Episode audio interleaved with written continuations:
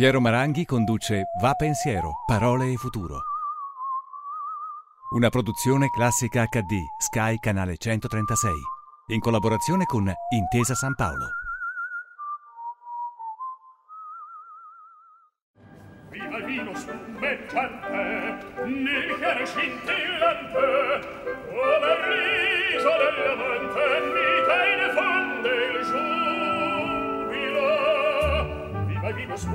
gente nel bicchiere scintillante come l'isola dell'amante mi trae le fonde il giubilo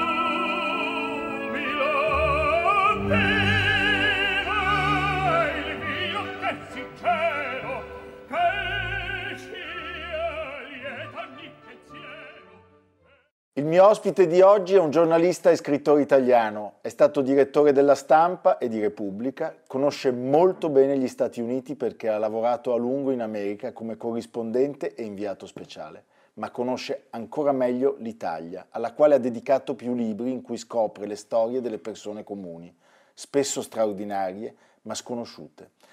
Esattamente altre storie si intitola la newsletter che ha aperto per raccontare l'Italia in tempi di pandemia. Sono quindi molto molto contento di presentarvi un mio vecchio amico. Benvenuto Mario Calabresi, come sta?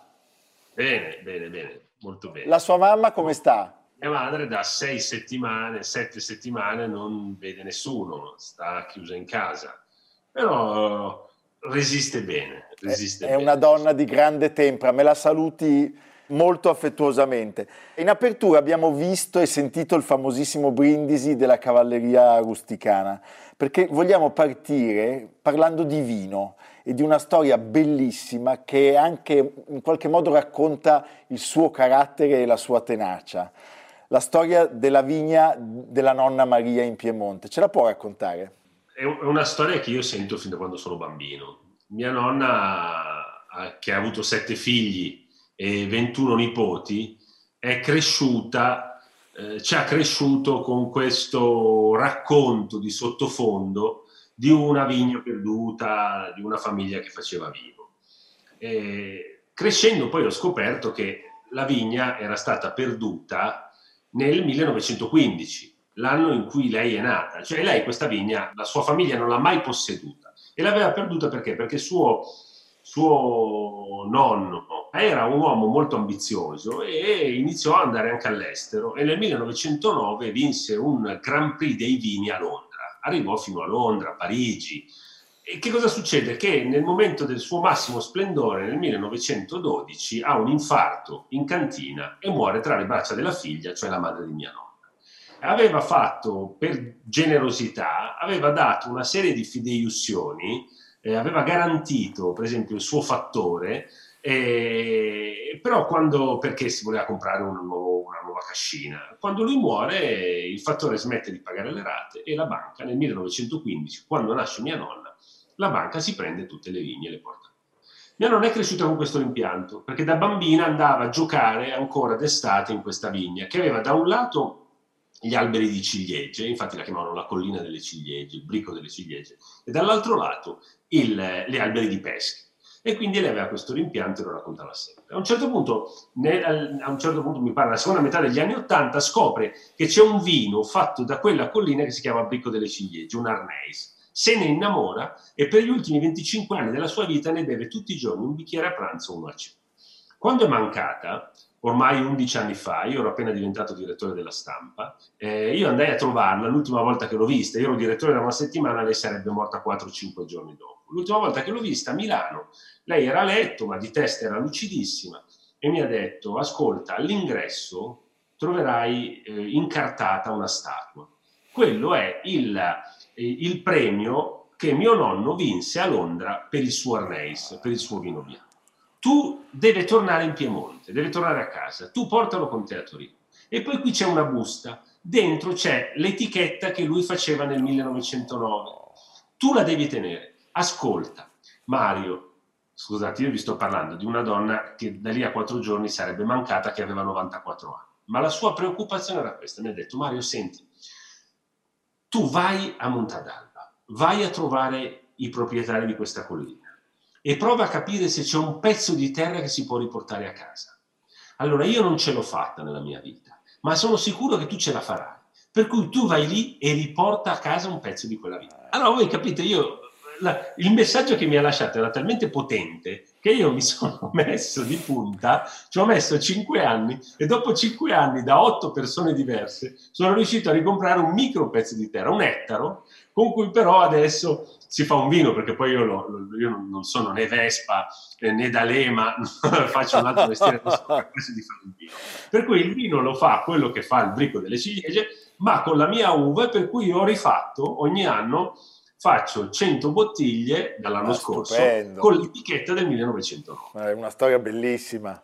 Vicino alla viglia dei suoi nonni, intanto scorrono delle immagini, ci sono anche quelle di un padre della nostra Repubblica, parlo di Luigi Einaudi, certo. che nelle sue prediche inutili scriveva prima conoscere, poi discutere, poi deliberare. Ecco, secondo lei c'è qualcuno in questi giorni nel panorama politico italiano che sta applicando gli ammonimenti di Einaudi?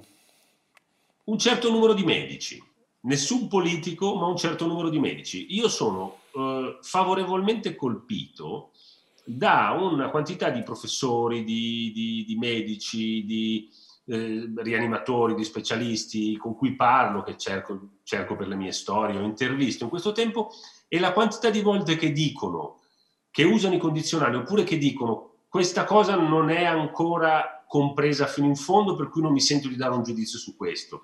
I passi da fare sono questi. Devo dire che secondo me la scienza e gli esperti, così tanto svalutati negli ultimi anni, stanno mostrando di essere davvero una risorsa. Cioè, il sapere non è qualcosa che si improvvisa.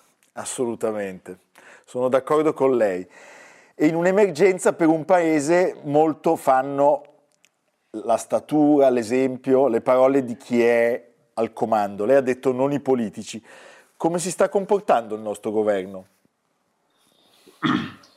Io in una fase così non mi piace essere antigovernativo, è troppo facile. Questa è una fase in cui io credo eh, sarà un sacco di tempo, avremo anni, decenni per le polemiche. Se però devo muovere una critica, eh, questa critica è al fatto che si sposta un po' troppo l'accento sulla responsabilità dei cittadini o sulle presunte colpe. Quindi questa cosa qua mi fa pensare continuamente, anche perché lo si vede guardando fuori dalla finestra o andando al supermercato, mi fa pensare che gli italiani la loro parte la stanno facendo e, che il governo, le amministrazioni, la sanità dovrebbero fare la loro in maniera un po' più, cioè dovrebbero dare delle risposte più chiare. Ci vorrebbe più chiarezza in quelli che saranno, per esempio, i modi della riapertura. Eh, vedo una improvvisazione che mi spaventa. Ma lei si è fatto un'idea di quello che è successo in Lombardia? Delle ragioni?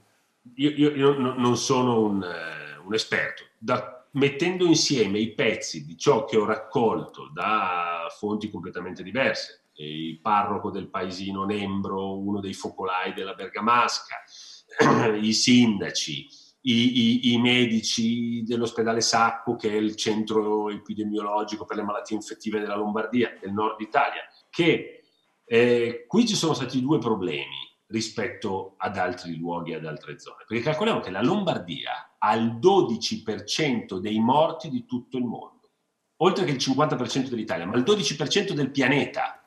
Allora, che cosa è successo in Lombardia? È successo che si è subito isolata Codogno, però Codogno era campagna.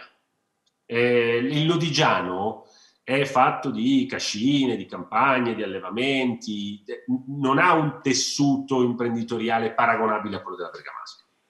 E invece c'è stata un'eccessiva titubanza a isolare e chiudere quella strada che va da Bergamo a Brescia, perché è una delle arterie vitali dell'Italia. E si è pensato che non si poteva fermare quello. E da lì il contagio, infatti il contagio è su quella rotta, il contagio è stato tra Bergamo, Brescia, Cremona, cioè è, è quello il contagio. Lì ci sarebbe dovuti essere più tempestivi. Poi c'è stata una sottovalutazione da parte di tutti. Ho ritrovato oggi, guardando le foto, una fotografia che avevo fatto fuori da un bar milanese, il Bar Magenta, l'abbiamo frequentato insieme più di una volta. Aveva messo il 27 febbraio, dopo che per i primi giorni c'era, c'era, c'era stata una chiusura dei bar per capire, poi si erano riaperti con degli orari, aveva messo un cartello con scritto vi promettiamo che non chiuderemo mai più. C'era un, un'idea di, di liberi cioè come dire, che, che si potesse fare in, in, fretta e senza problemi. E l'ultima cosa è che la sanità lombarda, che ha sicuramente delle straordinarie eccellenze, diciamo così, è, è una delle sanità migliori d'Europa nelle eccellenze. Eh, I centri di tumore, la cardiologia sono all'avanguardia.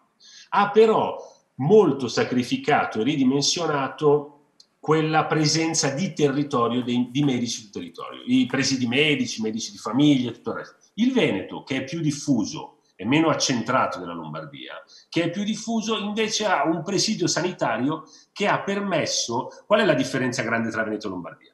Che in Veneto molta più gente è stata curata a casa e quindi non ha portato il virus in giro negli ospedali. Noi invece abbiamo pensato di curare tutti negli ospedali e in questo modo abbiamo diffuso il virus molto di più. In un articolo molto citato, spesso anche a sproposito, eh, anche all'estero molto citato, Roberto Saviano ha scritto la pandemia è il luogo ideale per le mafie e il motivo è semplice.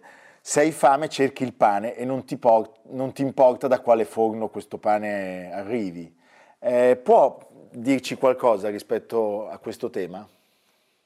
Allora, certamente eh, eh, la, la, le criminalità di ogni genere eh, approfittano ogni volta delle emergenze e le emergenze sono quelle che fanno abbassare il tasso dei controlli e che quindi abbassando il tasso dei controlli permettono all'illegalità di muoversi in maniera più lineare.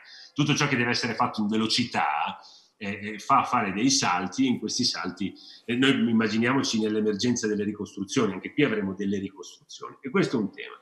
L'altro tema sono, io immagino solo tutti quei bar, quei ristoranti, quei negozi che oggi sono in, in crisi e avranno una crisi di liquidità fortissima, quando gli si presenteranno eh, eh, eh i, perché guardate che per esempio meccanismi sia della Camorra che dell'Andrangheta non è quello di fare oggi strozzinaggio, cioè non è di prestare i soldi a un tasso di interesse superiore a quello delle banche o eh, folle, ma di prestarli a tassi inferiori per poter poi, dopo un po' di tempo, anziché riavere i soldi, avere una compartecipazione nell'attività. E quindi prendersi ristoranti, bar, alberghi, negozi con cui puoi fare il riciclaggio. Però teniamo conto una cosa, che per altri punti di vista la criminalità oggi è in difficoltà, in crisi. Cioè voi pensate, nel momento in cui non possiamo uscire, spaccio, prostituzione, pizzo, controllo del territorio, non ci sono le costruzioni, quindi non c'è il mercato del cemento, mentre le truffe informatiche probabilmente stanno benissimo. Eh beh, cioè ci sono le, le due, c'è chi vince e c'è chi perde anche nella criminalità. Il nostro inno nazionale recita Stringiamoci a corte, siamo pronti alla morte, l'Italia chiamò e va benissimo. Io vorrei rovesciare il discorso. Rispetto al nostro carattere e ai nostri difetti, in quale modo noi rischiamo di farci male da soli? Nel, nell'eccesso di cinismo, eh, che io spero che questa pandemia porti un po' via, e nella, in questa voglia di, di fare sempre diverso dagli altri. C'è, c'è, questa cosa qua per cui se il buonsenso dice, molto spesso il buonsenso è, è quello giusto, dice di fare una cosa, eh, molte volte l'italiano, ma l'italiano intellettuale, l'italiano eh, vuole essere corrivo a tutti i costi e, e, dire che bisogna fare diversamente. Ecco, io devo dire che questi vizi del cinismo e, e, e della, dell'essere tentati di fare cose per forza diversi fossimo capaci di metterli da parte in questa fase, male non farebbe.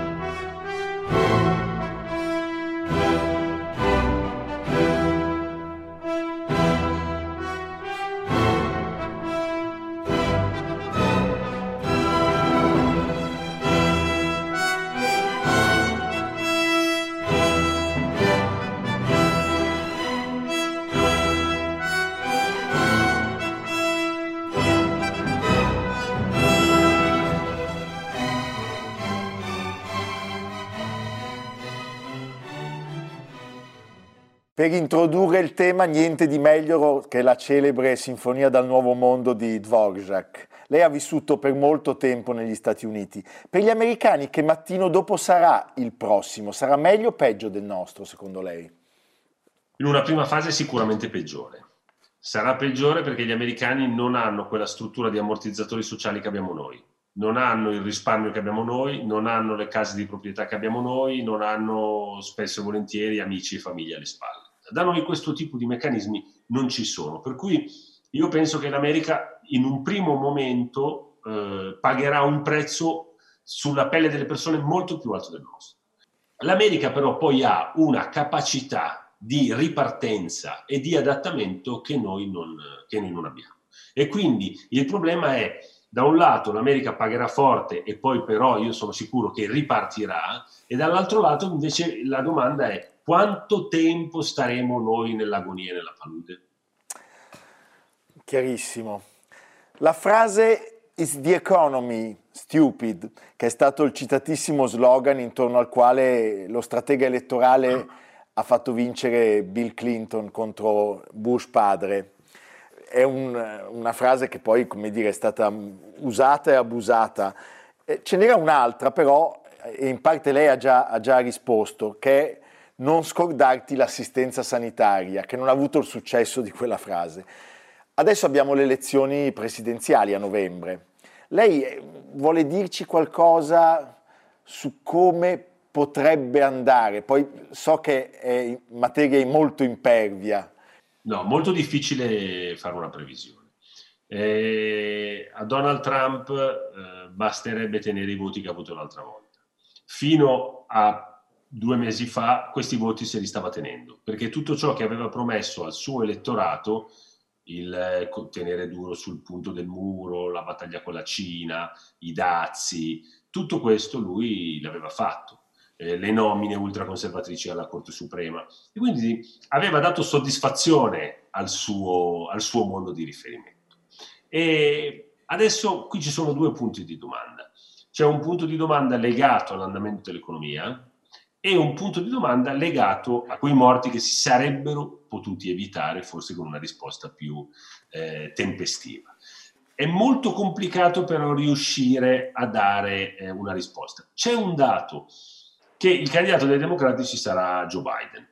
Joe Biden è persona degnissima, ma è un candidato, diciamo così, stanco, è un candidato anziano. Fa impressione pensare che lui era il vice di, di un presidente che a questo punto è, è stato eletto 12 anni fa sì, sì, certo. e che era il più giovane presidente. Allora il messaggio è, dopo 12 anni il cambiamento è prendere il vice anziano di il uno vice, che era stato finalmente il vice anziano, il vice anziano, sì, Beh. È difficile con Joe Biden far passare il messaggio eh, che eh, c'è un, eh, un, cambiamento, che c'è la possibilità di un cambiamento. Certo. L'unica chiave che potrebbe giocare Joe Biden è in caso di grande caos e di grande sofferenza dire ci vuole qualcuno serio che rimetta ordine in casa. Ecco, questo potrebbe essere. In altre storie, in una delle più recenti, lei ha raccontato della, della, del divieto al consumo di 53 specie di animali in seguito alla SARS che era stato eh, messo, in Cina. messo in Cina. Ecco, ci racconta quella, quella, quella vicenda e se c'è una lezione da imparare. Dopo la SARS, che, la cui origine era stata individuata di nuovo in un mercato eh, di questi dove ci sono gli animali vivi insieme agli animali morti e quindi il passaggio del virus dal, dal, dall'animale all'uomo eh, avven- si immaginava avvenuto in questi, in questi, mercati. Allora si pensava che fosse un, una, un, un animale, una specie di zibetto che si chiama civetta delle palme. E, e quindi vennero messi fuori legge questi mercati, soprattutto il consumo, la vendita, il consumo di questi animali vivi. Cosa che poi però per le proteste la legge rimase ma passò in cavalleria e si continuò a fare. Questa volta di nuovo si pensa che il passaggio sia avvenuto al mercato di Wuhan, si pensa che il virus arriva dai pepistrelli e passa all'uomo o attraverso un animale che si chiama pangolino, un piccolo animale con le scaglie, oppure attraverso, il, ehm, attraverso un serpente. Eh, non è chiaro questo, intanto si continua a parlare anche eh, gli americani, i servizi americani, un po' il vicepresidente, eh, il vice di, di, di Trump, eh, già di nuovo in questi giorni sta tirando fuori il fatto che potrebbe essere un esperimento di laboratorio sfuggito alle mani dei cinesi. Questo non lo sappiamo. Certo è che questi salti di virus eh, ci sono, sono la SARS, la MERS, Ebola, eh, l'AIDS, tutto questo sono virus che hanno fatto il passaggio eh, dal, dal, dall'animale all'essere umano. Eh, questa volta i cinesi sembrano fare sul serio, perché chiudono. Una cosa interessante è questa, che in un recente sondaggio fatto in Cina, i giovani non ne vogliono più sapere di tutta questa tradizione di mangiare questi animali, eh, di, della medicina tradizionale cinese, non ne vogliono più sapere, dicono basta, noi dobbiamo chiudere con questa storia. Quindi se il mondo andrà diversamente, forse lo dovremo ai giovani cinesi. Se Mao starnuterà, forse smetteremo di ammalarci, quindi possiamo esatto. dire. Senta, lei ha una grandissima passione, che è la fotografia. Sì. Come è nata questa passione? Ma forse mi, mi, è nata da due motivi. Mio papà adottivo, eh, il pittore e poeta Tonino Milite, eh, quando ero bambino, eh, ogni estate organizzava dei corsi estivi per, eh, per, me e i miei fratelli, in cui ci si poteva iscrivere all'inizio dell'estate e alla fine dell'estate c'era un brevetto. Io, quando avrò avuto nove anni, probabilmente, mi iscrissi al corso di fotografia. E il corso di fotografia prevedeva che se tu passavi un esame finale ti regalava la macchina fotografica una macchina fotografica russa, una Zenith. E, e, quindi quell'estate io feci il corso di fotografia e mi appassionai alla fotografia. Inoltre, il più piccolo dei fratelli di mia madre, sono sette, sette fratelli, appunto mia nonna aveva sette figli, eh, che si chiama Attilio Capra, è, un, è stato per tanti anni un, un fotografo, soprattutto un fotografo di moda. Quando io ero ragazzo mi piaceva andare a visitare, a passare del tempo nel suo studio, anche perché diciamo la verità, avevo 17-18 anni, c'erano le modelle, c'era un, era un bel, un bel, mondo da frequentare.